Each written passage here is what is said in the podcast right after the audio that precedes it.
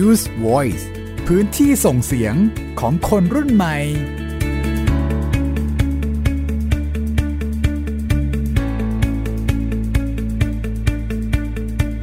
วัสดีครับสวัสดีค่ะนี่คือ Youth Voice ครับพื้นที่ส่งเสียงของคนรุ่นใหม่อยู่กับยีนทรณินเทพวงศ์ครับมิวอัยดาสนศรีค่ะเรื่องราวจากคนรุ่นใหม่นะครับที่จะมาบอกเล่าให้กับคุณผู้ฟังนะครับเกี่ยวกับประเด็นทางสังคมนะหรือว่าเรื่องราวที่น้องๆสนใจผ่านการนำเสนอของนักข่าวพลเมืองหรือว่า Gen Z Reporter นั่นเองครับใช่แล้วค่ะซึ่งวันนี้ก็เรียกได้ว่ามีประเด็นที่น่าสนใจมากเลยนะคะคุณผู้ฟังไม่ว่าจะเป็นเรื่องของการนำเสนอประเด็นเรื่องความหลากหลายทางเพศ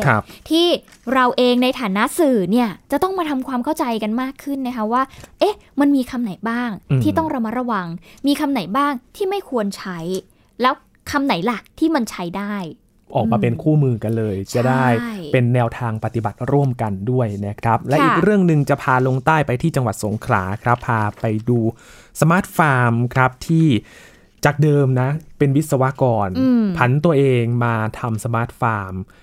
ด้วยแรงงานคนเพียง หนึ่งถึงสอง คนเท่านั้นแต่ว่าดูแลฟาร์มผักแปลงผักที่พื้นที่กว้างพอสมควรจะทำได้ยังไงจะยากง่ายแค่ไหนเดี๋ยวมาติดตามกันนะครับค่ะสำหรับช่วงแรกนะคุณผู้ฟังเราจะมาพูดคุยกันเกี่ยวกับประเด็นเรื่องคู่มือสื่อสารความหลากหลายทางเพศกันก่อนค่ะสื่อทุกวันนี้มันก็เรียกได้ว่ามีผลต่อสังคมเหมือนกันนะคุณนะคือสื่อสารยังไงคน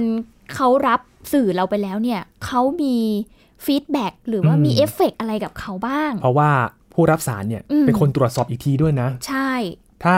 ไม่โอเคเนี่ยโต้กลับได้ทันทีใช่หรือบางครั้งนะคุณก็มันเหมือนเป็นดาบสองคมเหมือนกันนะบางคนที่โอเคดีหน่อยสามารถที่จะไปหาข้อมูลมาซัพพอร์ตหรือว่ามาโต้แย้งแต่บางคนเนี่ยเชื่อในสิ่งนั้นไปเลยจากสื่อที่เขาสื่อสารเพียงแค่ครั้งเดียวอย่างเงี้ยค่ะมันก็เลยกลายเป็นแบบเออถ้ามันมันสื่อสารไปแล้วคนเนี่ยไปหาความรู้มันก็ได้ประโยชน์ไปแต่ถ้าคนแบบแต่ถ้าสื่อสารไปแล้วเนี่ยมันมันทำให้เขาเชื่อในสิ่งสิ่งนั้นไปเลยเนี่ยบางครั้งมันก็น่ากลัวเหมือนกันคล้อยตามสื่อใช่ค่ะดังนั้นประเด็นเรื่องของความหลากหลายทางเพศก็เป็นอีกหนึ่งประเด็นเหมือนกันนะที่เราต้องบอกว่าต้องระมัดระวังในการที่จะสื่อสารจริงๆนะคะคุณผู้ฟังก็เป็นประเด็นอ่อนไหวเหมือนกันนะบางทีที่เวลามีข่าวออกมาเนาะคุณเนาะเราก็เลยต้องมาติดตามกันค่ะคุณผู้ฟังทีเนี้ยวันนี้ Gen Z Reporter ของเรานะข่าวพลเมืองของเราก็เลยพาไปติดตามการเปิดตัวคู่มือการปฏิบัติงานสื่อในการนำเสนอประเด็นความหลากหลายทางเพศเพื่อสร้างการรับรู้และการตระหนักถึงความสำคัญของสื่อที่มีต่อสิทธิความเท่าเทียมของกลุ่มคนที่มีความหลากหลายทางเพศเราไปติดตามเรื่องนี้จากรายงานค่ะคำว่าเพศทุกวันนี้ไม่ได้ยึดโยงเพียงแค่เพศหญิงเพศชายแต่ยังมีคำนิยามของเพศที่หลากหลายมากขึ้นที่ต้องเรียนรู้และทำความเข้าใจเริ่มต้นง่ายๆด้วยการใช้คำเรียกบุคคลที่มีความหลากหลายทางเพศที่ถูกต้องกับคู่มือการปฏิบัติงานสื่อในการนำเสนอประเด็นความหลากหลายทางเพศงานชิ้นนี้นะครับเกิดขึ้นจากการเห็นความสำคัญของกองทุนพัฒนาสื่อปลอดภัยและสร้างสรรค์นะครับร่วมกับคณะกรรมการกสทช.และมูลนิธิเนี่ยได้เก็บข้อมูลไว้ชุดหนึ่งนะครับเราเรียกว่าการเก็บข้อมูลติดตามข้อมูลสื่อว่าเราพบน้องๆมีความหลากหลายทางเพศได้รับผลกระทบจากการนำเสนอข่าวของพี่ๆสื่อมวลชนนะครับที่อาจจะผลิตซ้ำอคติหรือความไม่รู้มันทำให้น้องๆที่มีความหลากหลายทางเพศที่ถูกปรากฏในสื่อเนี่ยนะครับโดนละเมิดสิทธิมนุษยชนแล้วก็แม้ไม่ได้อยู่ในสื่อแต่ว่าเป็นคนที่มีอัตลักษณ์เดียวกับคนที่อยู่ในข่าวก็จะประสบปัญหาเช่นการยอมรับของครอบครัวการเดินทางไปต่างประเทศการทำเอกสารการถูกเลือกปฏิบัตินะครับเพราะว่าได้รับชุดความจริงนั้นมาจากสื่อนะครับเพราะฉะนั้นเนี่ยก็เลยคิดร่วมกันนะครับเลยจะชวนองค์กรสื่อของประเทศไทยหลายๆองค์กรนะครับรวมทั้งองค์กรกำกับสื่ออย่างที่พูดไปแล้วเนี่ยมาร่วมกันทำงานว่าเราควรจะมีเครื่องไม้เครื่องมือมีคู่มือมีตำราสักชุดหนึ่งที่กำลังจะมาบอกพี่ๆสื่อมวลชนว่าถ้าจะนำเสนอประเด็นเกี่ยวกับความหลากหลายทางเพศเนี่ยนะครับประเด็นไหนบ้างที่ต้องระมัดระวังประเด็นไหนบ้างที่ต้องส่งเสริมคู่มือแปดสิบหน้าถูกเผยแพร่ในรูปแบบอีบุ๊กและหนังสือตัวอย่างห้าสิบเล่มมีเนื้อหาการนำเสนอที่เข้าใจง่ายพร้อมทั้งอินโฟกราฟิกที่มีความน่าสนใจโดยเฉพาะเนื้อหาภายในเล่มมีคลังคำที่ใช้เรียกบุคคลที่มีความหลากหลายทางเพศอย่างถูกต้อง โดยไม่ลดทอนคุณค่าศักดิ์ศรีความเป็นมนุษย์รวมทั้งสิทธิเสรีภาพในการรับรู้ของประชาชนผู้ที่สนใจสามารถดาวน์โหลดคู่มือได้จากแฟนเพจ Facebook เครือข่ายเพื่อนกระเทยเพื่อสิทธิมนุษยชนเพื่อให้เกิดกลไกและกระบวนการคัดกรองเฝ้าระวังและการรู้ทันสื่อไปด้วยกันข่าวมันสร้างภาพเป่าโลมให้กับคนที่มีลักษณะที่เป็นกระเทยและคนที่มีลักษณะที่ไม่ได้บอกว่าเป็นกระเทยเนี่ยถูกภาพเป่าโลมเป็นคนที่ใช้ความรุนแรงใช้การตัดสินปัญหาโดยการไปกระทืบคน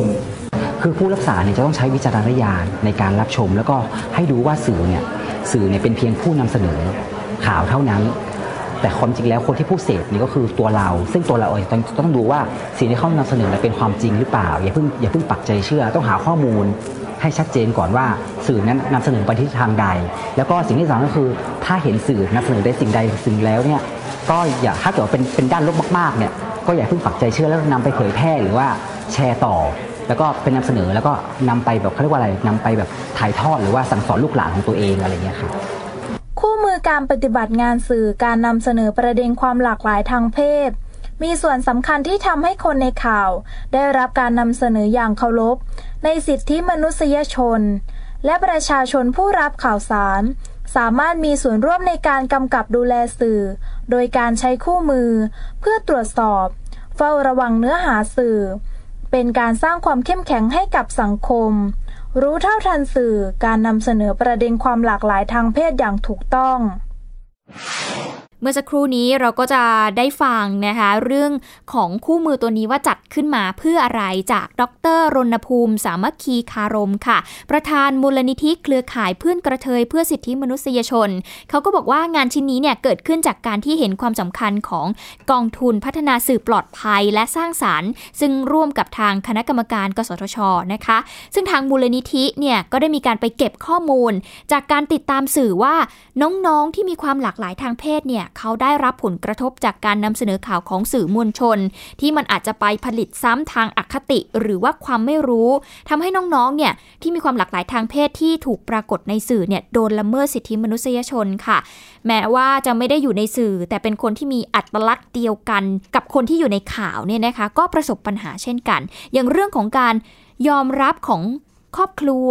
การเดินทางไปต่างประเทศการทำเอกสารการถูกเลือกปฏิบัตินะคะเพราะว่าได้รับชุดความจริงนั้นมาจากสื่อก็เลยเชิญองค์กรสื่อของประเทศไทยหลายๆองค์กรนะคะรวมไปถึงองค์กรกำกับสื่อเองเนี่ยมาร่วมกันทำงานค่ะว่าเราควรที่จะมีเครื่องมือหรือว่ามีคู่มือหรือตำราสักชุดหนึ่งที่จะบอกสื่อมวลชนว่าประเด็นเกี่ยวกับความหลากหลายทางเพศเนี่ยประเด็นไหนบ้างที่ต้องระวังประเด็นไหนบ้างที่ต้องส่งเสริมนั่นเองค่ะครับถ้าฟังจากอีกท่านหนึ่งนะครับคุณสิริศักดิ์ชัยเทศนักกิจกรรมอิสระตัวแทนเครือข่ายผู้บริโภคสื่อที่มีความหลากหลายทางเพศบอกว่าผู้รับสารต้องใช้วิจารณญาณในการรับชมและให้ดูว่าสื่อเป็นเพียงผู้นำเสนอข่าวเท่านั้นแต่ความจริงแล้วผู้เสพสื่อคือตัวเราครับซึ่งต้องดูว่าสิ่งที่เขานำเสนอนั้นเป็นความจริงหรือไม่อย่าเพิ่งไปปักใจเชื่อข้อมูลให้ชัดเจนก่อนว่าสื่อนั้นนำเสนอไปในทิศทางใดและอีกสิ่งหนึ่งที่สำคัญก็คือ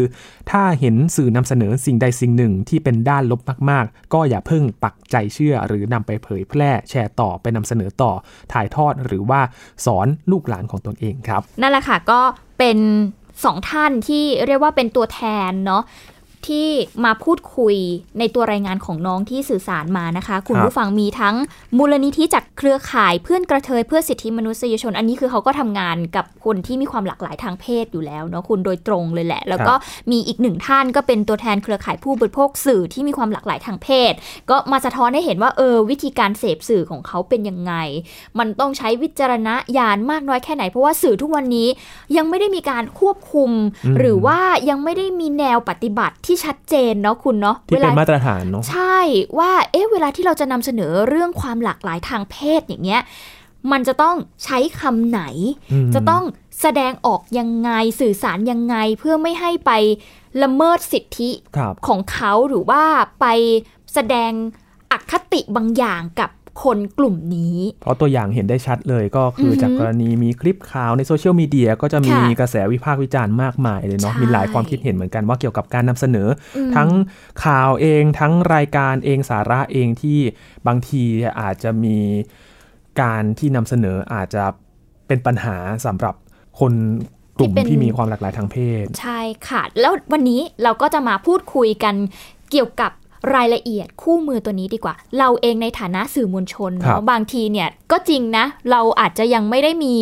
เขาเรียกว่ามาตรฐานหรือว่ายังไม่ได้มีคู่มือที่ชัดเจนว่าเออเวลาที่เราจะพูดถึงประเด็นความหลากหลายทางเพศเนี่ยมันจะต้องระมัดระวังอะไรบ้างมันจะต้องสื่อสารยังไงนะคะวันนี้ค่ะเราก็เลยจะมาพูดคุยกับน้องที่ไปทำเรื่องนี้มาค่ะคุณครับไม่ใช่ใครที่เลยไม่ใช่ใครที่ไหนเลยเจ้าเก่าเจ้าเดิมค่ะน้องการนะคะกาญจนา มัชเรศนั่นเองนิสิตสาขานิเทศศาสตร์มหาวิทยาลัยมหาสารคามนำเรื่องนี้มาสื่อสารกับเราค่ะตอนนี้อยู่กับเราในสตูดิโอแล้วสวัสดีค่ะสวัสดีค่ะสวัสดีค่ะน้องการนะคะอ่ะวันนี้พูดถึงเรื่องคู่มือความหลากหลายทางเพศเนาะเป็นคู่มือที่ทำมาให้สื่อโดยตรงเลยไหมคะการหรือว่ายังไงเอ่ยก็ไม่เชิงว่าให้สื่อโดยตรงแต่ว่าหมายถึงว่าเขาก็อยากอ่าต้องพูดย้อนกลับไปกับว่าก่อนหน้านี้มันจะมีข่าวเรื่องของอ่าเรื่องเพศเยอะสื่อก็จะให้ความสำคัญกับเพศเยอะแล้วก็ในเรื่องของการพาดหัวที่มันทำให้เขาเขาเรียกว่าโดนตรีตาโดนตรีตากล่าวหาอะไรอย่างเงี้ยซึ่งมันก็มันก็เลยต้องมีคู่มือตัวนี้เพื่อเข้ามาควบคุมในการที่จะรายงานสื่อในเรื่องของความหลากหลายทางเพศแล้วก็อีกส่วนหนึ่งก็คือเขาพยายามที่จะทำความเข้าใจกับคนดูด้วยคนฟังด้วยว่าเราไม่ควรที่จะใช้คำไหนกับบุคคลที่มีความหลากหลายทางเพศอย่างเงี้ยค่ะซึ่งในตัวคู่มือเนี้ยเขาก็พยายามที่จะทำความเข้าใจกับสื่อแล้วก็คนที่เป็นคนเสพเองใช่คนที่เป็นคนเสพเองให้เข้าใจอย่างเงี้ยค่ะอืมอืมอันนี้ถามการก่อนแล้วกันเนาะเราเราเองในฐานะเป็นทั้งผู้บริโภคแล้วก็เป็นคนที่สร้างสื่อเองเหมือนกันอะไรอย่างเงี้ยในประเด็นเรื่องความหลากหลายทางเพศเรามองว่าณปัจจุบันเนี่ยสื่อเป็นยังไงบ้างเวลาที่พูดถึงประเด็นนี้พูดในฐานะของคนเสพก่อนก็ได้คนที่เราบริโภคข่าวสารก่อนก็ค่อนข้างที่จะหนักมากนะเท่าที่การเห็นก็คือสื่อเนี่ยจะตีตาเลยจะว่าเลยจะใช้คำที่ดูรุนแรงกับเขาเกินไปมันเหมือนกับว่าทำให้เขามีตาบาปด้วยซึ่งมันรุนแรง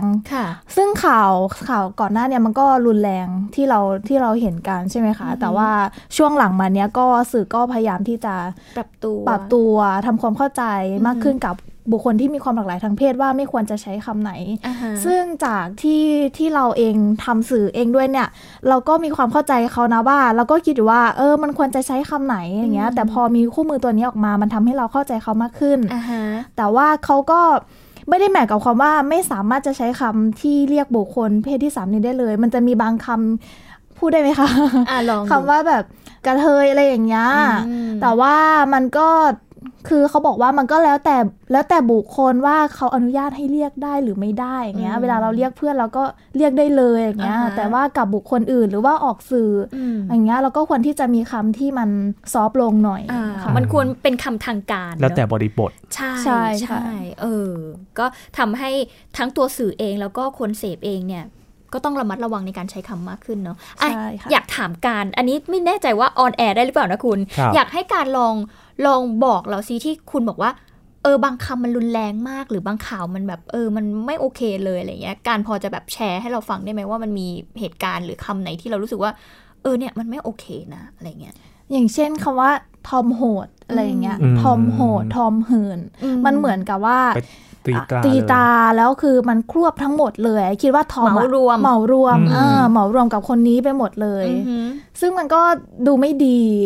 ใช่ในตัวของคนที่เขาเป็นบุคคลที่มีความหลากหลายทางเพศด้วยกับคนที่เขาโดนกล่าวหาด้วยซึ่งมันก็กระทบกับหลายส่วนเราเวลาเราดูอย่างเงี้ยเออเราไม่ได้เป็นคนที่โดนทำข่าวเนาะแต่ว่าข่าวกระทำเราคนรอบข้างครอบครัวพ่อแม่คนรู้จักอะไรอย่างเงี้ยมันมันก็มีผลกระทบกับเขาแล้วก็ในระยะยาวก็จะมีถ้าเกิดว่าสื่อยังลงอยู่เขาอาจจะปรับตัวปรับตัวแล้วเป็นคนดีแล้วแต่ว่าพอไปสืบค้นข้อมูลก็ยังเจออยู่อ่าพอฟังจากคำที่น้องการบอกไปมันคือคำขยายข้างหลังอ่ะมันมันเหมือนแบบไปชี้นำเขาว่าเออมันเป็นอย่างนั้นอย่างเงี้ยมันก็พอฟังเราก็ยังรู้สึกแบบว่ามันมันไม่ใช่เนาะทีนี้ให้การเล่าให้เราฟังดีกว่าจากการที่เขามีการเป็นวงคุยแล้วก็เป็นเรียกว่าเป็นงานเปิดตัวคู่มือตัวนี้ดีกว่าเนาะอยากให้เล่าให้ฟังดีกว่าว่าที่ไปที่มาของคู่มือหลักๆเลยเออของคู่มือนี้เนี่ยทำไมถึงต้องมีการจัดทำขึ้นมา ค่ะก็คือมันมันมาจากตัวของเครือข่ายเพื่อนกระเทยไทยเนี่ยเขาได้ทำโครงการเกี่ยวกับกลไกเฝ้ารองสื่อในการนำเสนอประเด็นความหลากหลายทางเพศสี่ภาคซึ่งก็มีการดำเนินการมาแล้วเป็นระยะหนึ่งปีซึ่งสิ้นเดือนนี้ค่ะจะครบหนึ่งปีก็คือเขามีการ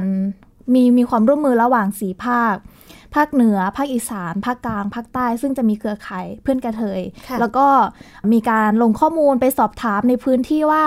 บุคคลที่อยู่ในข่าวตกเป็นข่าวได้รับผลกระทบอะไรบ้างอย่างเงี้ยค่ะเพื่อที่จะทำการเก็บข้อมูลมาแล้วก็เอามา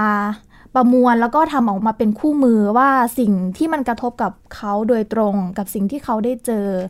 สิ่งไหนที่เขาอยากให้สื่อนำเสนอหรือว่าไม่ให้อยากนำเสนออะไรอย่างเงี้ยค่ะก็จะเอามาประกอบเป็นในตัวคู่มือค่ะอ๋อก็คือลงไปเก็บข้อมูลของคนที่ตกเป็นข่าวโดยตรงเลยใช่ไหมใช่ค่ะที่ถูกแบบพาดหัวเอ่ยถูกเขียนถึงเอ่ยอะไรต่างๆนี่เลยใช่ไหมอืมแล้วจากการไปเก็บข้อมูลเราได้คุยต่อไหมคะว่าคนที่ได้รับผลกระทบเขาได้รับผลกระทบยังไงบ้างจากการนำเสนอข่าวของสื่ออะไรเงี้ยอืมค่ะก็จากที่เขาเล่าให้ฟังก็คือว่าเขาโดนกระทำก็คือเขาเปิดร้านอาบอบนวดอ่าก็แบบเป็นร้านปกติธรรมดานี่แหละแต่ว่าเหตุการณ์มันมันมีคนมาตีกันในร้านซึ่งการนำเสนอข่าวของสำนักข่าวนึงเนี่ยก็เป็นเหมือนว่าเหมารวมว่าซึ่งเจ้าของร้านเนี่ยเป็นเพศที่สามค่ะมันก็เลยทำให้การพาดหัวของข่าวมันดูรุนแรงแล้วก็ทำให้ร้านของเขาเนี่ยเสียหายเขาก็เลยรู้สึกว่าสื่อไม่ควรที่ที่จะนำนำเสนอแบบนี้โดยที่ยังไม่ได้รู้ข้อเท็จจริงแล้วก็เป็นการพาดหัวที่รุนแรงทำให้เขาอ่ะเสียหายไม่มีคนเข้าร้านเลยเขาก็เลยออกมาเรียกร้องกับสื่อ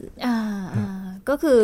แสดงว่าการพาดหัวของเขาเนี่ยก็ต้องพูดถึงการเป็นเพศที่สามของเขาเข้ามาเกี่ยวเนื่องด้วยใช่ไหมคะอันนี้ก็คือผลกระทบส่วนหนึ่งเนาะที่การแบบได้ไปพูดคุยมาซึ่งจริงๆมันก็อาจจะมีอีกหลายๆคนที่แบบเออได้รับผลกระทบเหมือนกันแล้วก็สิ่งหนึ่งที่ทำให้เห็นนะคะคุณผู้ฟังมันเกิดการเหมารวมจริงๆนะคุณ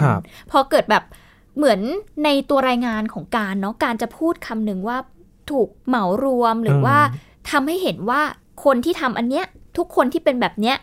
ก็จะเป็นเหมือนกันหมดอะไรอย่างเงี้ยอืมมันก็เลยทำให้เหมือนเป็นการไปตีตาไปสร้างอคติบางอย่างกับคนกลุ่มนี้มากขึ้นนะค่ะใช่แสดงว่าคู่มือที่เปิดตัวออกมาก็เป็นการที่ศึกษาจากกรณีจริงแล้วก็รวบรวมมาใช่ไหมแล้วก็แต่ละคำที่ระบุในหรือว่าสิ่งที่เป็นคำแนะนำที่อยู่ในคู่มือเนี่ยเป็นการตกผลึกร่วมกันระหว่างใครบ้างน้องกันคำที่ใช้เรียกใช่ไหมคะใช่แล้วก็เนื้อหาในหนังสือก็คือจากที่บอกว่าเขาก็ลงพื้นที่ไปเก็บข้อมูลของบุคคลที่มีความหลากหลายทางเพศทั้งสี่ภาคอ่ะที่ทั้งเป็นข่าวแล้วก็ไม่เป็นข่าวค่ะแล้วก็ศึกษาว่าเพศตอนนี้มีมีกี่ลักษณะที่สามารถเรียกได้อย่างเงี้ยค่ะซึ่งเขาก็ไปเก็บข้อมูลจากบุคคลโดยตรงแล้วก็เอามาใส่ในรูปเล่มก็คือเหมือนถามด้วยใช่ไหมว่าเอ๊ะอยากจะให้เรียกเราว่าอะไรหรือยังไงอะไรอย่างนี้ใช่ไหมคะใช่ซึ่งถ้าเกิดใครที่อยากจะรู้เนาะว่าการเรียกเพศที่สามในแต่ละคนที่มีลักษณะทางเพศที่แตกต่างกันออกไปเนี่ยต้องเรียกว่าอะไรก็สามารถเข้าไปดูในคู่มือตัวนี้ได้ได้ค่ะซึ่งแบบไม่ต้องไปหาอ่านในหนังสือก็ได้เพราะทุกวันนี้เป็นอีบุ๊กใช่ไหมคะมีมีอีบุ๊กออกมาแล้วก็มีหนังสือตัวอย่างห้าสิบเล่มค่ะซึ่งก็สามารถที่จะเข้าไปดูได้ที่เพจมูลนิธิเพื่อนกระเทยไทยค่ะจะบอกว่าในคู่มือเนี่ยคือเข้าใจง่ายเลยนะแล้วก็มีมีการออกแบบมีการดีไซน์ที่สวยงามแล้วก็เข้าใจง่ายแน่นอนนะครับคุณผู้ฟังลองไปดูที่เพจเนาะแล้วก็ลองเราโหลดมาดูอ่าพี่ยินเราลองอ่านหรือว่าพูดถึงคำหรือประโยคบางอย่างอันไหนที่ควรอันไหนที่ไม่ควรใช่ให้ให้คุณผู้ฟังได้ลองฟังกันดูนะคะอ่าเราเราจะพูดถึงตัวคำศัพท์หรือว่าเราจะพูดถึงคำไหนที่ควรใช้หรือไม่ควรใช้ดีกว่าเนาะครับอันนี้อาจจะเป็นพาดหัวข่าวที่ถูกพูดถึงนะคะครับเขาบอกว่ารวบชายหื่นลวงเด็กชายสิบเอ็ดขวบตะเวนตุ๋ยข้ามจังหวัดอืม อืม อันนี้คือคำที่ไม่ควรใช้นะคะ ครับ คุณผู้ฟังซึ่งคำที่สามารถใช้ในการสื่อสารได้ก็คือใช้คำว่าข่มขืนไปเลยอ่ะคุณล่วงละเมิดทางเพศอย่างเงี้ยค่ะก็คือไม่ต้องไปใช้คำที่มันแบบแสลงหรือว่าคำที่มันทำให้เขาดูตีตา อ, อ, อะไรแบบนั้นน่ะ ม, มีคำหนึ่งที่ยินเห็นแล้วรู้สึกว่าเออบางคนอาจจะคิดว่าใช้เป็นปกตินะครับเช่น ชายจริงหญิงแท้ชายปกติหญิงปกติเนาะอย่างตัวอย่างพาดหัวข่าวนางเอกชื่อดังให้สัมภาษณ์หลังหลายคนชมว่าเล่นเหมือนมากไม่แน่ใจว่าเป็นผู้หญิงแท้หรือเปล่าคือคำที่ควรใช้เนี่ยก็คือควรชายหญิงไปเลยอะไรแบบนี้หรือว่าคนที่มีความหลากหลายทางเพศควรจะใช้แบบนี้ครับชายจริงหญิงแท้อย่างเงี้ยมันเหมือนบางคนเนี่ยคิดว่ามันเป็นเรื่องปกติไปเลยนะแล้วน้องการมีคำไหนที่เรารู้สึกว่าเออคำนี้ก็เป็นคำที่เราเจอบ่อยเหมือนกันแล้วก็แบบเออไม่ควรใช้แล้วนะอะไรอย่างเงี้ยค่ะคำการส่วนใหญ่การไม่ค่อยไม่ค่อยเจอไม่ค่อยเจอในชีวิตจริงแต่ว่าจะเจอในข่าวค่ะส่วนใหญ่จะเป็นใช้คำว่าควบเหมารวมเลยอ่ะ uh-huh. ที่การบอกไปว่าเป็นทอมหืนทอมโหดอะไรอย่างเงี้ยก็คือเหมือนพูดถึงลักษณะทางเพศที่เป็นคำนั้นอย่างนี้ใช่ไหมคะซึ่งในคู่มือนี้นะคุณผู้ฟังเขาก็มีคำศัพท์ให้ได้รู้ด้วยนะคะว่าความหลากหลายทางเพศเนี่ยมันควรที่จะแบบใช้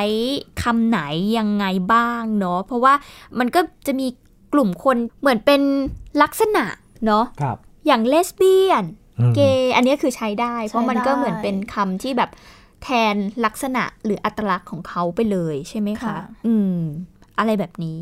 แต่ว่าน้องการก็พูดในแง่ของการที่แบบเออเราไม่ควรที่จะใช้คำที่มันตีตาคนเพศนั้นหรือกลุ่มนั้นเนาะใช่ค่ะยกเว้นแต่ว่าเขาจะสามารถให้เราเรียกได้ค่ะเออมันนี่ก็เป็นเรื่องของความยินยอมพร้อมใจเขาเรียกว่าอะไรอ่ะคุณใช่ไหมที่ฉันใช้คำถูกไหมเหมือนแบบยินยอมที่จะแบบให้ให้เขาเรียกได้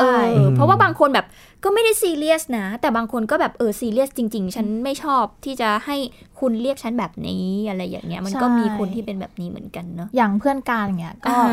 ถามว่าเรียกเป็นกระเทยได้ไหมเรียกตุ๊ดได้ไหมอะไรเงี้ยก็บอกว่าก็เรียกได้แต่ว่าถ้าอย่างในข่าวที่เราเห็นมันจะเป็นเหมือนกับว่ามันใช้คำรุนแรงคำคำขยายความจากว่าทอมโหดกระเทยหืนอะไรอย่างเงี้ยมันมันทำให้เขาดูใช่มันทำให้เขาดูภาพลักษณ์ดูเสียเลยอ่ะซึ่งความจริงอาจจะไม่ได้ไม่ได้แย่ขนาดนั้นนะคะนอกจากคำศัพท์ที่ที่เป็นคำแนะนำแล้วในเนื้อหานี้มีการให้ข้อมูลเรื่องอะไรอีกบ้างน้องกันก็จะมีของกรณีศึกษาที่ที่ของคนที่ตกเป็นข่าวอะค่ะก็จะมีให้ดูว่าสื่อควรที่จะรายงานยังไง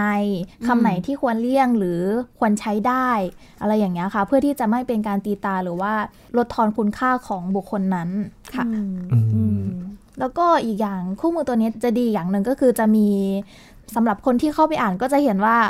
มันจะมีแบบฝึกหัดมีแบบฝึกหัดสำหรับบุคคลทั่วไปที่ให้ลองเข้าไปทดสอบว่าเราอะสามารถที่จะ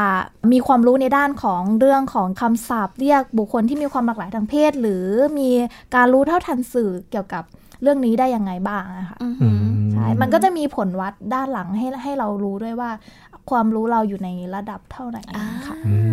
ก็เป็นการวัดองค์ความรู้เราเหมือนกันเนาะเออฮะนอกจากนี้งานนี้เนี่ยไม่ใช่แค่ตัวมูลนิธิเครือข่ายเพื่อนกระเทยเพื่อสิทธิมนุษยชนเขาบอกว่าเขายังร่วมมือกับทางกสทช.ด้วยค่ะพี่หมิวอยากถามว่าอย่างเงี้ยกสทช.เองเข้ามามีบทบาทยังไงในการแบบทำงานเกี่ยวกับการควบคุมสื่อในเรื่องนี้บ้างก็จากวันนั้นก็เป็นเหมือนกับว่าเขาก็มาสนับสนุนสนับสนุนในการในเรื่องของการทำหนังสือแล้วก็แต่ว่ายังไม่ได้มีมาตรการบอกว่าควบคุมสื่อโดยตรงว่าควรจะมีมาตรการหรือวิธีการจัดการแบบไหนส่วนใหญ่ก็จะเป็นในเรื่องของสื่อจัดการกันเองในวันนั้นมีสื่อที่ไปเข้าร่วมในงานนี้ด้วยไหมคะการที่เข้าร่วมวงเสวนาใช่ไหมคะก็จะเป็นพี่นักข่าวจาก Workpoint แต่ว่าเป็นศูนย์ข่าวจากภาคใต้ที่เข้าร่วมค่ะก็มาร่วมแลกเปลี่ยนเหรอก็มาแชร์ประสบการณ์ว่าจากที่เคยลงไปสำรวจทำข่าวเรื่องของบุคคลที่มีความหลากหลายทางเพศเนี่ยพี่เขาพบเจออะไรบ้างซึ่งก็เขาก็ไม่ได้อยากที่จะนำเสนออ่าให้ให้เขาดูแบบลดทอนคุณค่าแต่เหมือนกับว่ามันก็มีอีกฝ่ายหนึ่งที่อยากให้ข่าวขายได้ก็เลยต้องใช้คำที่รุนแรงหน่อยอะไรอย่างเงี้ยค่ะแต่เอาจริงๆพูดถึงสถานการณ์ของสื่อในยุคปัจจุบันเนาะมันก็เนี่ยแหละอย่างที่น้องการบอกมันมีทั้งเรื่องของจรรยาบรรณจริยธรรมบางอย่างที่มันมันควรที่จะถูกยึดไว้แต่ในขณะเดียวกันเนี่ยมันก็ถูกแข่งขันด้วยเรตติ้งด้วยความนิยมมันเลยทำให้บางครั้งเนี่ยสื่อเอง ถูกตั้งคำถามใช่ถูกตั้งคำถามว่าเอ๊ะทำไมไม่ปฏิบัติตามจริยธรรมที่มันควรจะเป็นเนาะทีนี้ก็ออกมาแล้วก็ขอความร่วมมือเนาะให้สื่อต้องพิจารณาดีๆรอบคอบในการนำเสนอให้มากขึ้นกว่าเดิมเพราะว่าเรื่องนี้จริงๆแล้วเป็นเรื่องที่ละเอียดอ่อนพอสมควรเลยนะ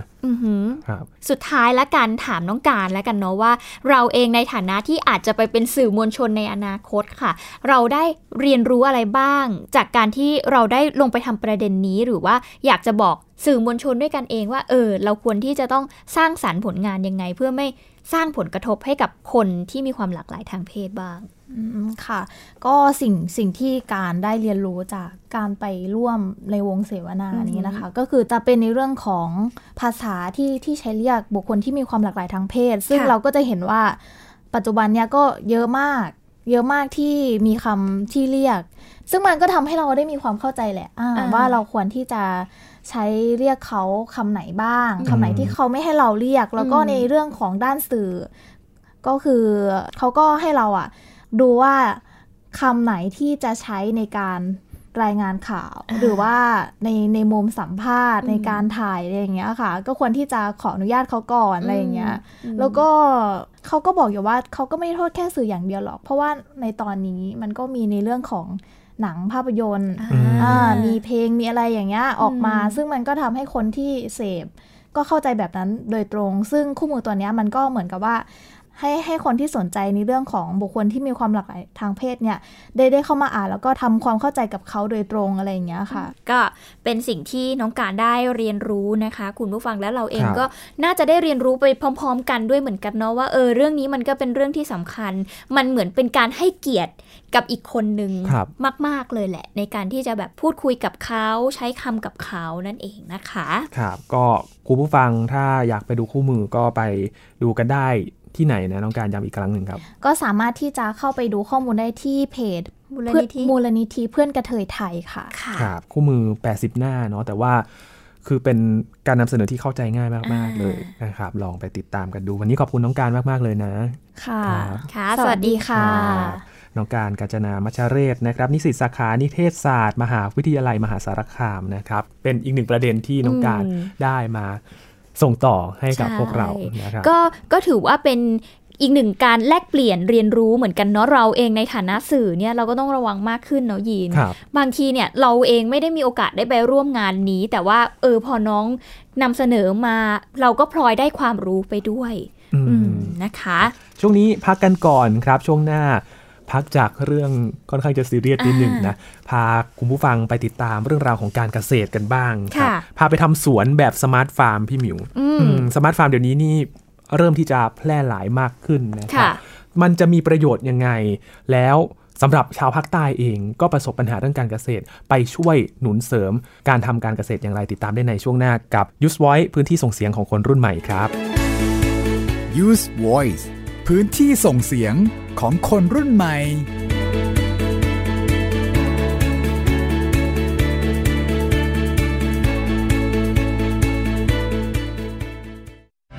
่าด้วยเวลาข่าวที่มากขึ้นจะพัดพาเอาฝุ่นออกไปได้ครับมากกว่าให้คุณทันในทุกสถานการณ์ตามที่กฎหมายดังกล่าวกำหนดเอาไว้มากกว่ากับเนื้อหาเที่ยงตรงรอบด้านนำมาใช้ในคดีเมาแล้วขับมากกว่าในทุกทางออกของสังคมป้องกันไม่ให้ปัญหาเกิดขึ้นมากกว่ากับข่าวรอบวันในทุกมิติเครนก่อสร้างเกิดอุบัติเหตุขึ้นมากกว่าด้วยการวิเคราะห์ที่ตรงจุดความพยายามของภาครัฐที่จะแก้ปัญหาและมากกว่ากับทีมข่าวมืออาชีพข่าวไทย พี บี เอส ให้คุณได้มากกว่าแชร์ให้รู้ทุกเรื่องเตือนให้รู้ก่อนตกเป็นเหยื่อกับภัยในสังคมที่ต้องผจญในรายการผจญภัยทุกวันอาทิตย์ สิบสองนาฬิกาสามสิบนาที ทางไทย พี บี เอส Digital Radio ฟังสดหรือย้อนหลังที่แอปพลิเคชันไทย พี บี เอส Radio และ ดับเบิลยู ดับเบิลยู ดับเบิลยู ดอท ไทย พี บี เอส เรดิโอ ดอท คอม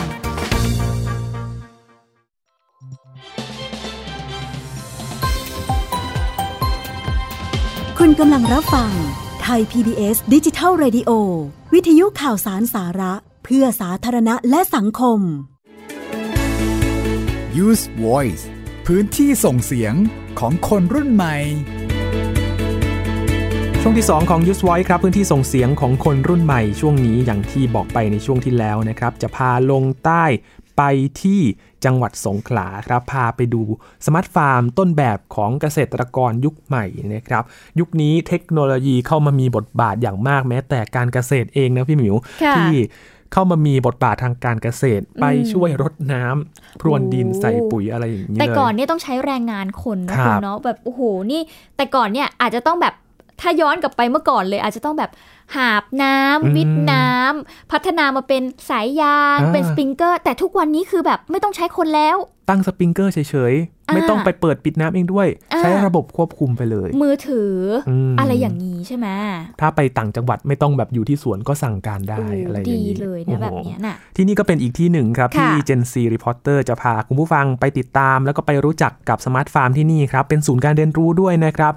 เป็นศูนย์การเรียนรู้เทคโนโลยีเกษตรที่ตำบลคลองแหอำเภอหาดใหญ่จังหวัดสงขลาครับที่เจ้าของฟาร์มผันตัวมาจากวิศวกรครับมาเป็นเกษตรกรจนประสบความสำเร็จเป็นต้นแบบของสมาร์ทฟาร์มแห่งแรกของภาคใต้เลยนะครับและยังเป็นแหล่งเรียนรู้ให้กับผู้ที่สนใจสามารถเข้ามาศึกษาแลกเปลี่ยนความรู้ไปติดตามจากนิสิตมหาวิทยาลัยทักษิณกันครับแปลงผักที่เห็นอยู่นี้เป็นการจัดการควบคุมด้วยระบบสมาร์ทฟาร์มศูนย์การเรียนรู้เทคโนโลยีเกษตรตำบลคลองแหอำเภอหาดใหญ่จังหวัดสงขลาเกิดจากความคิดของคุณไพวันศิริทรัพย์นพคุณหลังผันตัวจากวิศวกรมาเป็นเกษตรกรด้วยแนวคิดและความหลงใหลในด้านการเกษตรจึงนำทักษะความรู้ที่ตนเองมีบวกกับเทคโนโลยีเข้ามาช่วยในเรื่องของการทำเกษตรก็ปลูกที่บ้านก่อนแต่ปลูกแล้วไม่ประสบความสำเร็จเพราะว่าเราไม่มีการจัดการที่ดีไม่มีเทคโนโลยีมาช่วยก็เลยเริ่มจุดตรงนี้ก็คือเริ่มมาหาที่เพื่อจะทำเป็นแปลงปลูกเป็นโรงเรือนที่มีระบบมีการควบคุมมีการจัดการก็เลยมาได้ที่ตรงนี้นะครับก็เริ่มเริ่มเริ่มสร้างนะครับสร้างก็เรียนรู้ไปณตอนนั้นแล้วก็ได้ไปขอคำปรึกษาจากนักวิชาการทางด้านการเกษตรคณะทรัพย์มอมอสงขลานะครับก็ท่านได้ให้ความรู้เกี่ยวกับเรื่องการเพาะปลูกมาเราก็เอาความรู้ตรงนั้นเข้ามาใช้กับเทคโนโลยีมาบวกกันแล้วก็เริ่มสร้างนะครับสร้างเจ้าสมาร์ทฟาร์มนะครับมาใช้ในการจัดการในการควบคุมในการเพาะปลูกครับสมาร์ทฟาร์มหรือเกษตรอัจฉริยะเป็นรูปแบบการทำเกษตรแบบใหม่ที่ทำให้พืชมีภูมิคุ้มกันต่อสภาพอากาศรวมถึงด้านการบริหารจัดการน้ำและปุ๋ยสามารถควบคุมผ่านทางแอปพลิเคชันฟาร์มสุขได้โดยตรงทำให้ใช้แรงงานเพียง หนึ่งถึงสอง คนก็สามารถดูแลได้ทั่วฟาร์ม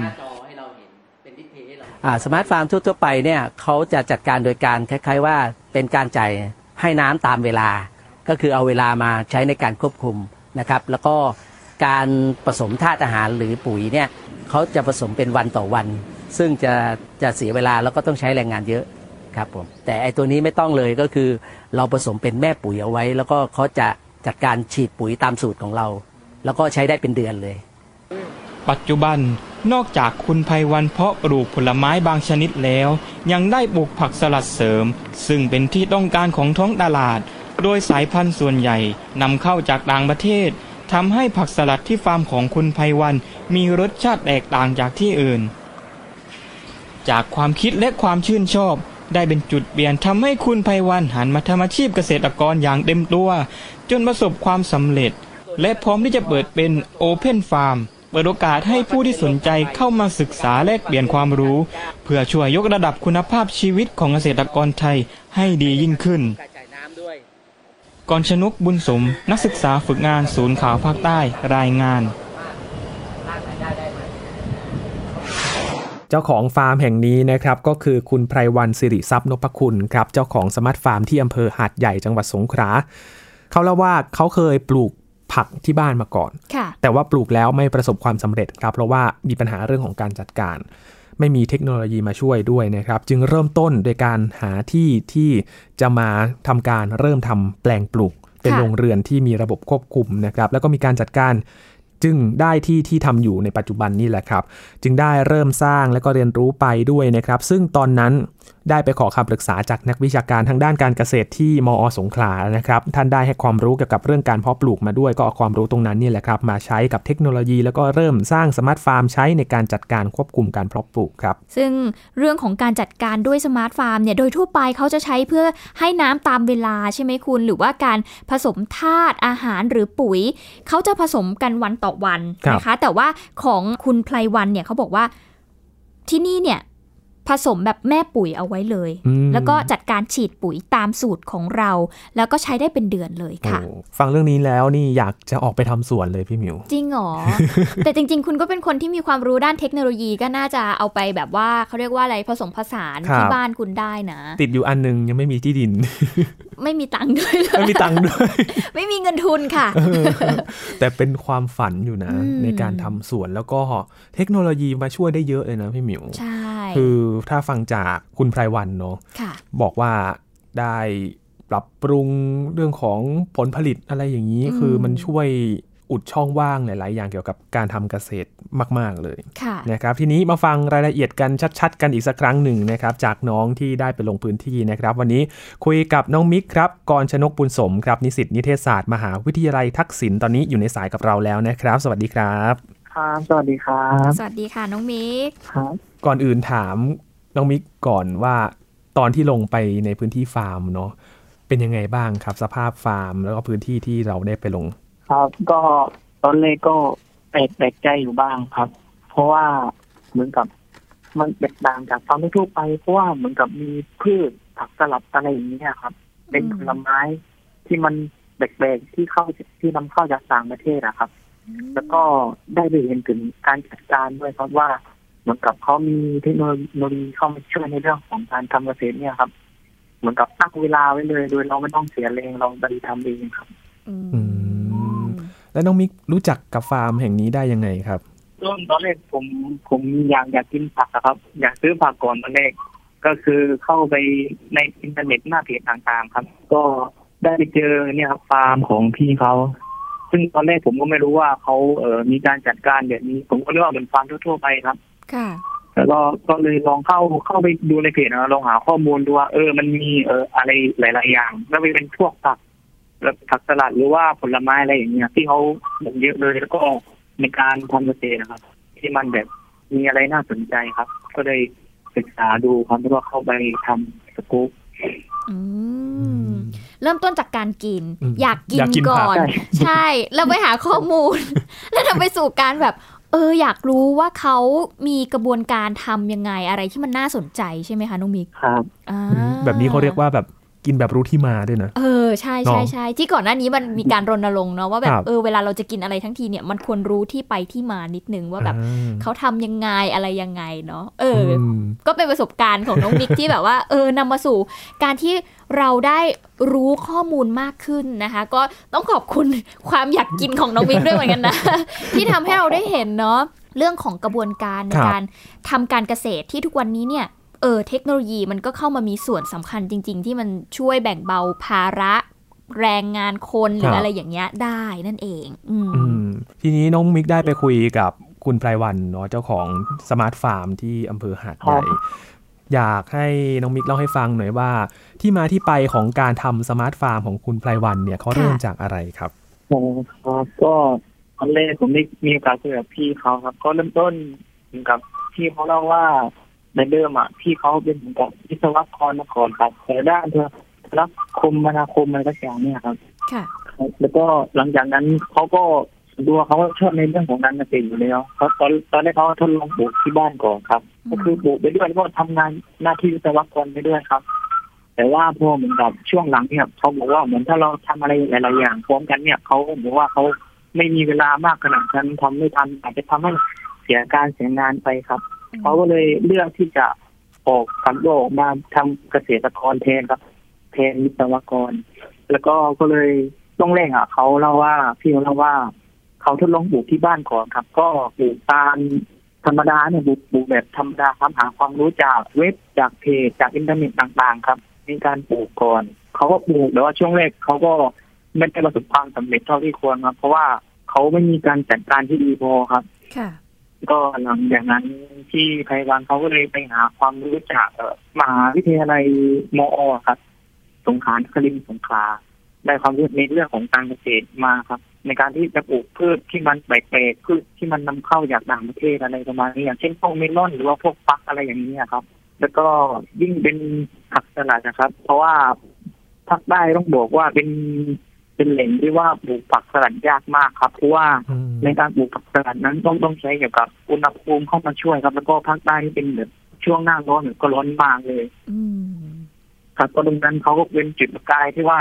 หาความรู้มาเสร็จเขาก็นำเกี่ยวกับความรู้ที่ได้มามาบวกกับความรู้ที่เขามีคือกับวิศวะในการออกแบบแผนต่างๆครับแปลงผักอะไรโดยนำเทคโนโลยีเข้ามาควบคุมในเรื่องของตรงนี้ครับอืมครับอยากให้มิกเล่าให้ฟังหน่อยได้ไหมคะว่าการที่เขาเอาเทคโนโลยีเข้ามาใช้เนี่ยอยากทำให้เห็นภาพมากขึ้นเนาะว่ามันมันใช้ยังไงมันมีอุปกรณ์อะไรบ้างที่มันแบบเออถูกนำมาใช้อะไรอย่างเงี้ยค่ะครับก็ส่วนใหญ่เขาก็นำมาในเรื่องของเกี่ยวกับระบบการจัดการน้ำต่างๆในการลดน้ำเป็นเวลาแล้วก็ในเรื่องของการใส่ปุ๋ยอะไรแบบนี้ครับคือเหมือนกับถ้าเป็นฟาร์มปกติที่ทำกันนะครับคือต้องใช้แรงงานคนถูกไหมครับต้องทำเองหมดเลยใส่ปุ๋ยเองอะไรเองแต่ว่าในเมื่อพี่เขามีการนำเทคโนโลยีเข้ามาช่วยแล้วก็พี่เขาก็ได้นำมาในเรื่องของนี้ครับก็คือเขาผสมเป็นแม่ปุ๋ยเป็นถังเอาไว้อะครับค่ะเป็นแม่ปุ๋ยครับแล้วก็เป็นดิงเกอร์ที่เป็นที่รดน้ำครับเป็นแผงวงจรต่างๆที่พี่เขาคิดแบบแบบแผนไว้ครับก็เลยมาใช้ในนี่ครับในการปลูกเพาะปลูกแล้วก็มีการสร้างโรงเรือนครับที่ควบคุมอุณหภูมิได้ครับแล้วก็ส่วนเอ่อน้ำปุ๋ยเนี่ยสามารถใช้ได้เป็นเดือนเลยครับโดยเราผสมแม่ปุ๋ยทิ้งไว้แล้วก็เราก็แค่ลดน้ำกดผ่านสมาร์ทโฟนได้ครับทางแอปพลิเคชันของฟาร์มสุขนะครับตัวแอปพลิเคชันที่ที่เอามาใช้ดูแลครับมันมีฟังก์ชันหรือว่ามี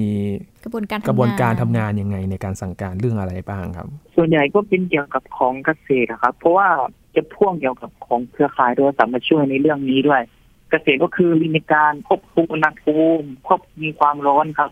แล้วก็ควบคุมการทำงานต่างๆของในการระบบการปล่อยน้ำแล้วก็การจ่ายปุ๋ยในแอปพลิเคชันตัวนั้นครับ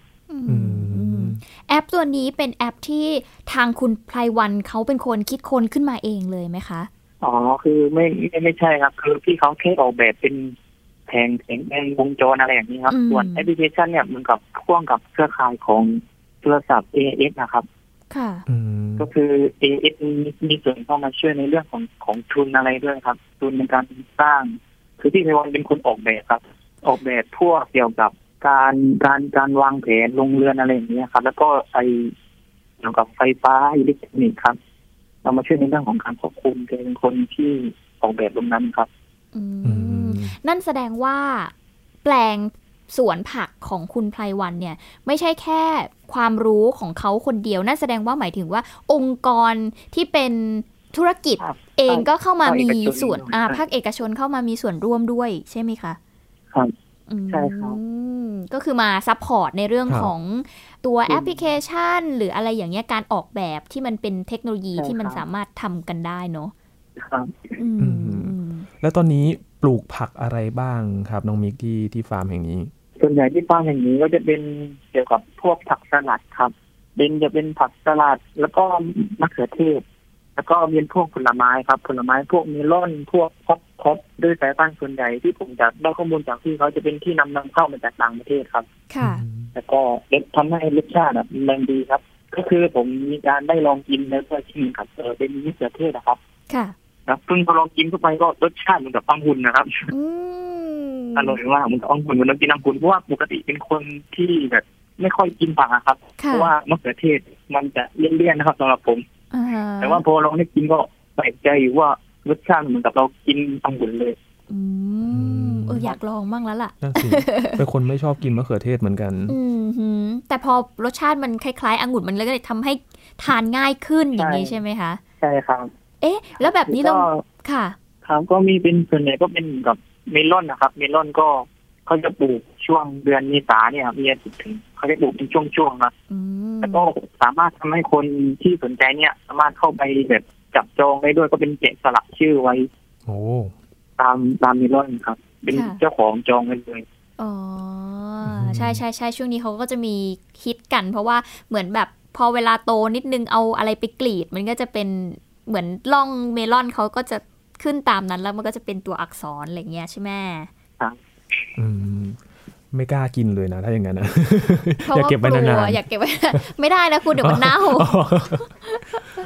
แล้วตลาดที่ที่เขากระจายผลผลิตไปเนี่ย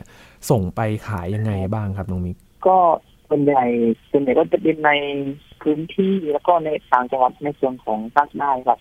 แล้วก็มีจากตามห้างสรรพสินค้าก็เข้ามารับเข้ามารับที่ฟาร์มที่เขาด้วยครับก็จะมีออเดอร์มาเรื่อยๆครับตามตามที่สั่งครับเพราะว่าจุดเริ่มต้นพี่เขาเป็นแค่ฟาร์มที่เด็ดเพิ่งประมาณได้แค่ สองถึงสาม ปีเองครับอาจจะไม่ได้เข้าสู่ตลาดที่ใหญ่ค่ะก็ยังเป็นจุดเริ่มต้นครับแต่ก็ถือว่ามีตลาดรองรับเนอะใช่ครับมีตลาดรองรับมากมากด้วยครับเพราะว่าเทรนเทรนของการกินผักสลัดช่วงนี้ครับคนกำลังให้ความสนใจครับด้วยพฤติกรรมที่ทุกวันนี้คนเขาก็เริ่มแบบรักษาสุขภาพมากขึ้นเนาะผักสลัดก็อาจจะเป็นอีกหนึ่งผักที่ได้รับความนิยมอืมที่นี่เปิดเป็นศูนย์การเรียนรู้ด้วยใช่ไหมคะน้องมิกครับใช่ครับเปิดเป็นศูนย์การเรียนรู้ด้วยครับที่นี่นอกจากที่พี่เขาจะมีการขายผักอะไรแล้วก็ส่วนใหญ่ก็จะมีนิสิตนักศึกษาจากหลายสถาบันนะครับเข้ามาตั้งในส่วนของตรงนี้เกี่ยวกับพวกเทคโนโลยีเนี่ยครับที่มาช่วยในเรื่องของเกษตรที่พี่เขาทำอยู่เขาก็เปิดเปิดรับเปิดสอนเปิดเผยแพร่ความรู้ครับให้กับนักนิสิตหรือว่าประชาชนทั่วไปก็ไม่ได้เหมือนกันครับพูดง่ายๆเหมือนกับมันเป็นแหล่งท่องเที่ยวเลยครับเพราะว่าสวยด้วยครับเป็นส่วนคนที่ผ่านมาก็มีแวะไปบ้างครับนักท่องเที่ยวอ่าให้น้องมิกเล่าให้เราฟังอีกทีนึงได้ไหมว่าสวนแห่งนี้เนี่ยตั้งอยู่ที่ตรงไหนเผื่อแบบมีใครสนใจอยากจะไปเรียนรู้หรือว่าอยากจะไปเยี่ยมชมอะไรเงี้ยค่ะเราสามารถเดินทางไปที่ไหนยังไงได้บ้างอ๋อครับก็สวนแห่งนี้อยู่ที่จังหวัดสงขลานะครับเอ่อตำบลคลองเหงครับอำเภอหันใหญ่ข้างๆกับแถวๆตลาดน้ำคลองเหงครับค่ะจะมีเป็นศูนย์รถพิธานอยู่ครับแล้วก็เลี้ยวเข้าซอยนั้นไปเลยครับอยู่บริเวณนั้นตรงเข้าไปครับก็จะมีป้ายบอกทางเรื่อยๆเลยครับอ่าครับแล้วก็สามารถเข้าไปได้ทุกวันเลยครับพี่เขาบอกว่าเขาใครอยากรู้เรื่องอะไรเขาก็เป็นใจที่จะสอนค่ะอืมเห็นน้องมิกบอกว่าที่ภาคใต้เนี่ยปลูกผักอะไรแบบนี้ค่อนข้างยากเนาะพอมีวิธีนี้ขึ้นมาน้องมิกคิดว่าจะทำให้คนภาคใต้เนี่ยมีโอกาสได้กินผักสลัดได้มากน้อยแค่ไหนครับก็ผมคิดว่าสามารถให้ถึงเข้าถึงผักสลัดเนี่ยได้ส่วนหนึ่งครับเพราะว่าอย่างที่บอกไปว่าผักสลัดส่วนใหญ่อะมันมันจะปลูกยากครับถ้าเราปลูกตามพื้นที่ธรรมดาโดยไม่มีการควบคุมอุณหภูมิครับเพราะว่าภาคใต้ร้อนจัดเพราะว่าส่วนใหญ่ก็ถ้าคนไปกินผักส่วนภาคใต้ก็อาจจะไปซื้อจากในห้างครับก็ในห้างแบบรับมาจากบางจังหวัดที่ภาคภาคเหนือที่เขาส่งเข้ามาครับที่เขาสามารถปลูกผักสลัดนี่มันดีกว่าครับก็ในส่วนของภาคใต้ตรงนี้ก็เหมือนกับพี่เขาบอกว่าในการปลูกผักนั้นเหมือนกับว่าหัวหัวร้อนได้แต่ว่าก้นอ่ะอย่าร้อนก็คือแบบลากลากครับการควบคุมอุณหภูมิโดยใช้เทคโนโลยีเนี่ยเข้ามาช่วยในในเรื่องของตรงนี้ครับที่มีการสร้างโรงเรือนครับก็ในการจัดการครับจัดการน้ำครับเขาว่าน้ำเป็นสิ่งสำคัญครับก็เหมือนกับเป็นจุดเริ่มต้นของตลาดเล็กๆนะครับที่พี่เขาเพาะปลูกตัวในอนาคตอาจจะเนี่ยทำให้คนที่ชอบกินผักสลัดหรือคนภาคใต้เนี่ยครับสามารถเข้าถึงผักสลัดได้ง่ายขึ้นครับสามารถหากินได้ในท้องถิ่นของตัวเองค่ะครับจริงๆพูดถึงภาคใต้เนาะเรื่องของการเกษตรเราจะนึกถึงสวนยางปาล์มน้ำมันอะไรอย่างนี้เนาะผลไม้อะไรอย่างเงี้ยเออปลูกผักก็ไม่ได้คิดถึงเลยว่าเออมันจะปลูกได้ง่ายหรือว่ายากแค่ไหนแต่ว่าวิธีนี้ก็โอ้น่าจะช่วยได้พอสมควรเลยนะครับค่ะสุดท้ายนะคะอยากจะให้น้องมิกเนี่ยบอกเราหน่อยว่าจากการที่เราเป็นส่วนหนึ่งในการสื่อสารเรื่องราวนี้เข้ามาค่ะเราอยากให้คนที่ได้ดูหรือได้ฟังเนี่ยได้อะไรจากการสื่อสารของเราบ้างครับก็ส่วนแรกก็คือที่ผมยกยกว่าหยิบประเด็นเรื่องนี้ขึ้นมาก็คือแบบตอนนี้นะส่วนในส่วนของภาคใต้ซึ่งกำลังเข้าสู่แบบหน้าแล้งซึ่งแล้งหนักมากครับตอนนี้จึงได้นำเสนอเรื่องนี้ที่มีการนำเทคโนโลยีเข้ามาช่วยในเรื่องของการจัดการควบคุมนะครับที่เป็นการในการจัดการควบคุมน้ำอะไรอย่างนี้ครับก็ไม่มีปัญหาเลยถึงปัญหาก็ปัญหาหายไปมากครับ แต่ก็อยากจะเผยแพร่เกี่ยวกับไม่ใช่เพียงแต่แค่เกษตรกรหรือว่าคนที่ทำอยู่แล้วนะครับก็อยากจะเผยแพร่เกี่ยวกับเหมือนกับเด็กรุ่นใหม่เป็นจุดเริ่มต้นที่สนใจในการทำเกษตรนะครับให้มาเรียนรู้จากตรงนี้ได้ครับซึ่งอาจจะช่วยได้ไม่มากก็น้อยครับค่ะนะครับก็เป็นอีกเรื่องราวที่น้องมิกได้มาบอกให้เราแล้วก็คุณผู้ฟังได้ทราบกันนะครับแล้วก็เป็นอีกหนึ่งแนวทางเนาะสำหรับเกษตรกรที่อาจจะต้องมาหาวิธีปรับปรุงทำการเกษตรให้มีประสิทธิภาพมากขึ้นด้วยนะครับโดยเฉพาะสำหรับชาวภาคใต้ที่ประสบปัญหาในขณะนี้นะครับวันนี้ขอบคุณน้องมิกมากๆเลยนะครับครับสวัสดีครับสวัสดีครับน้องมิกนะครับกรชนกบุญสมครับนิสิตนิเทศศาสตร์มหาวิทยาลัยทักษิณนะครับอีกหนึ่งตัวอย่างของสมาร์ทฟาร์มต้นแบบเกษตรกรยุคใหม่เอาจริงๆพูดถึงสมาร์ทฟาร์มนะมีคนรุ่นใหม่หลายคนหันไปทำสมาร์ทฟาร์มไหมพี่มิวเริ่มทำกันเริ่มทำกันแล้วเพราะว่าแบบมันไม่ได้ใช้แรงงานคนเยอะไงแต่ว่าอาจจะมีข้อเสียตรงที่ว่าตอนนี้ต้นทุนค่อนข้างจะสูงอยู่ก็ต้องใช้เวลาแล้วก็พัฒนาแต่ว่ามันมันใช้แรงงานคนน้อยจริงๆแล้วก็มันช่วยเพิ่มประสิทธิภาพของผลผลิตได้คือสามารถคำนวณได้เลยว่าให้น้ำให้ปุ๋ยอะไรยังไงอะไรอย่างเงี้ยว่ามีปัญหาอะไรก็ให้ระบบเนี่ยช่วยจัดการดูแลเออมันก็สามารถที่จะคำนวณได้เลยใช่ไหมคุณว่าแบบ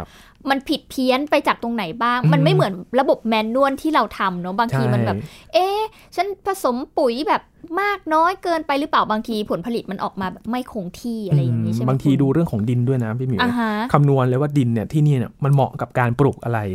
มันมีขาดแร่ธาตุอะไรควรจะเสริมอะไรแบบนี้เนี่ยมันช่วยได้หลายอย่างจริงๆเออแบบนี้แสดงว่าในอนาคตเนี่ยถ้าสมมติว่ามันมีสมาร์ทฟาร์มแบบเพิ่มมากขึ้นอย่างเงี้ยมันก็น่าจะทำให้ผลผลิตบ้านเรามันมันได้คุณภาพมากขึ้นเนาะคุณเนาะบางทีคำนวณได้เลยนะพี่หมิวว่าแบบเนี่ยแปลงนี้เนี่ยมันมีผลผลิตเท่าไหร่แล้วก็ส่งข้อมูลไปให้เลยว่าจะได้คำนวณว่าเราจะจัดสรรผลผลิตเนี่ยไปทำอะไรได้บ้างอ๋อเนี่ยแหละข้อดีคือของเทคโนโลยีเนาะที่แบบเข้ามามีบทบาททุกวันนี้แล้วก็คนยุคใหม่เนี่ยเราไม่ห่วงหรอกเพราะเขาโตมากับเทคโนโลยีแต่ว่าเกษตรกรส่วนใหญ่ของ บ้านเราก็ยังคงเป็นแบบผู้สูงอายุบ้างหรือแบบในวัยที่แบบเขาอาจจะไม่ทันเทคโนโลยีดังนั้นเรื่องของการปรับตัวแล้วก็การหาองค์ความรู้เพิ่มเติมสำหรับเกษตรกรทุกวันนี้มันก็เป็นเรื่องสำคัญเหมือนกันเนาะคุณใช่ครับก็เป็นโจทย์ใหญ่ของหน่วยงานที่เกี่ยวข้องเหมือนกันนะที่จะลงพื้นที่ไปส่งเสริมให้ความรู้เกษตรกรเพื่อที่จะได้ทำการเกษตรแบบยั่งยืนด้วยนะครับนี่คือสองเรื่องราวที่นำมาฝากกันใน Youth Voice วันนี้นะครับทั้งเรื่องราวของคู่มือสื่อสารความหลากหลายทางเพศเนาะที่จะได้สร้างความเข้าใจกันในเรื่องของการนำเสนอรวมถึงผู้รับสารเองด้วยทำความเข้าใจเกี่ยวกับเรื่องของผู้มีความหลากหลายทางเพศมากขึ้นแล้วก็เรื่องราวของสมาร์ทฟาร์มนะครับที่นำมาฝากกันเผื่อใครเนี่ยมีแผนชีวิตเนาะอยากจะทำการเกษตรแบบจีนนะครับลองไปศึกษาข้อมูลต่อกันได้นะครับคุณผู้ฟังติดตามรายการกันได้ที่ ดับเบิลยู ดับเบิลยู ดับเบิลยู ดอท ไทย พี บี เอส เรดิโอ ดอท คอม นะครับรวมถึงแอปพลิเคชัน Thai พี บี เอส ดาวน์โหลดได้ทั้ง iOS และ Android รวมถึงพอดคาสต์ทุกช่องทางเลยนะครับค้นหาคำว่า Youth Voice ครับสำหรับน้องๆนะครับพี่หมิวถ้าอยากจะส่งเรื่องราวทำยังไงดีส่งมาได้เลยนะคะใครที่แบบอุ๊ยเจอเรื่องนี้น่าสนใจจังเลยอย่างเรื่องของการเกษตรหรือแม้แต่เรื่องที่มันเป็นประเด็นทางสังคมที่คุณรู้สึกว่าเออมันมันต้องสื่อสารนะคนน่าจะได้ประโยชน์จากมันเนี่ยก็สามารถส่งเรื่องราวกันเข้ามาได้นะคะใครที่ถนัดคลิปวิดีโออยากจะแบบทำเป็นวิดีโอเนี่ยก็สามารถส่งไปได้ที่นักข่าวพลเมืองที่แฟนเพจของเขาได้เลยนะคะแฟนเพจนักข่าวพลเมืองแล้วก็ใครที่แบบหนูขอแค่แบบสัมภาษณ์เป็นเสียงเฉยๆได้ไหมพี่ อ, อะไรอย่างเงี้ยหนูอาจจะไม่เก่งตัดต่อวิดีโออะไรอย่างเงี้ยค่ะก็ส่งเรื่องราวพูดคุยกันเข้ามาได้ผ่านทางแฟนเพจของไทย พี บี เอส Radio เช่นเดียวกันค่ะครับสัปดาห์หน้ามาติดตามกันต่อนะครับกับเสียงของคนรุ่นใหม่กับพี่ยีนและก็พี่หมิวนะครับช่วงนี้ลาไปก่อนนะครับยีนธรณินเทพวงศ์ครับมิวอัยดาสนศรีค่ะสวัสดีครับสวัสดีค่ะติดตามรับฟังรายการย้อนหลังได้ที่เว็บไซต์และแอปพลิเคชันไทย พี บี เอส Radio ไทย พี บี เอส Digital Radio วิทยุข่าวสารสาระเพื่อสาธารณะและสังคม